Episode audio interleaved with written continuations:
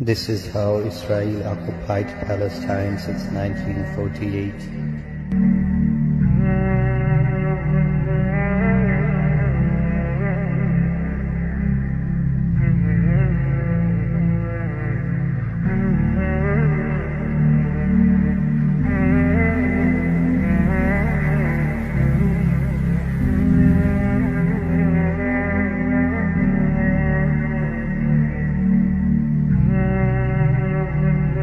And then you've got the Israeli army, which I like to refer to as one of the most, one of the best trained, best equipped, best fed terrorist organizations in the world.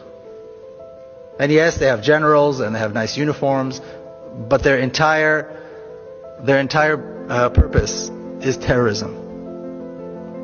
And just as one example, I'll give you one example. Almost exactly four years ago, as Israel began its attack on Gaza, September the 27th, 2008, at 11:25 in the morning. What I refer to as the most shameful day in the Jewish history. The most shameful day in the history of the Jewish people.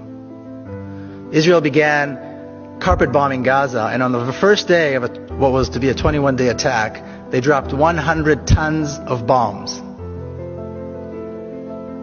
Okay, a one ton bomb will decimate an entire city block. Gaza is one of the most densely populated places in the world. 800,000 children live in Gaza. 1125 is exactly the time when the morning school shift and the afternoon school shift change. So all the kids are in the streets. All the children are on the streets. That was the moment decided by the decision makers in Israel to begin the attack. This was the first day of a 21 day slaughter that had absolutely no justification.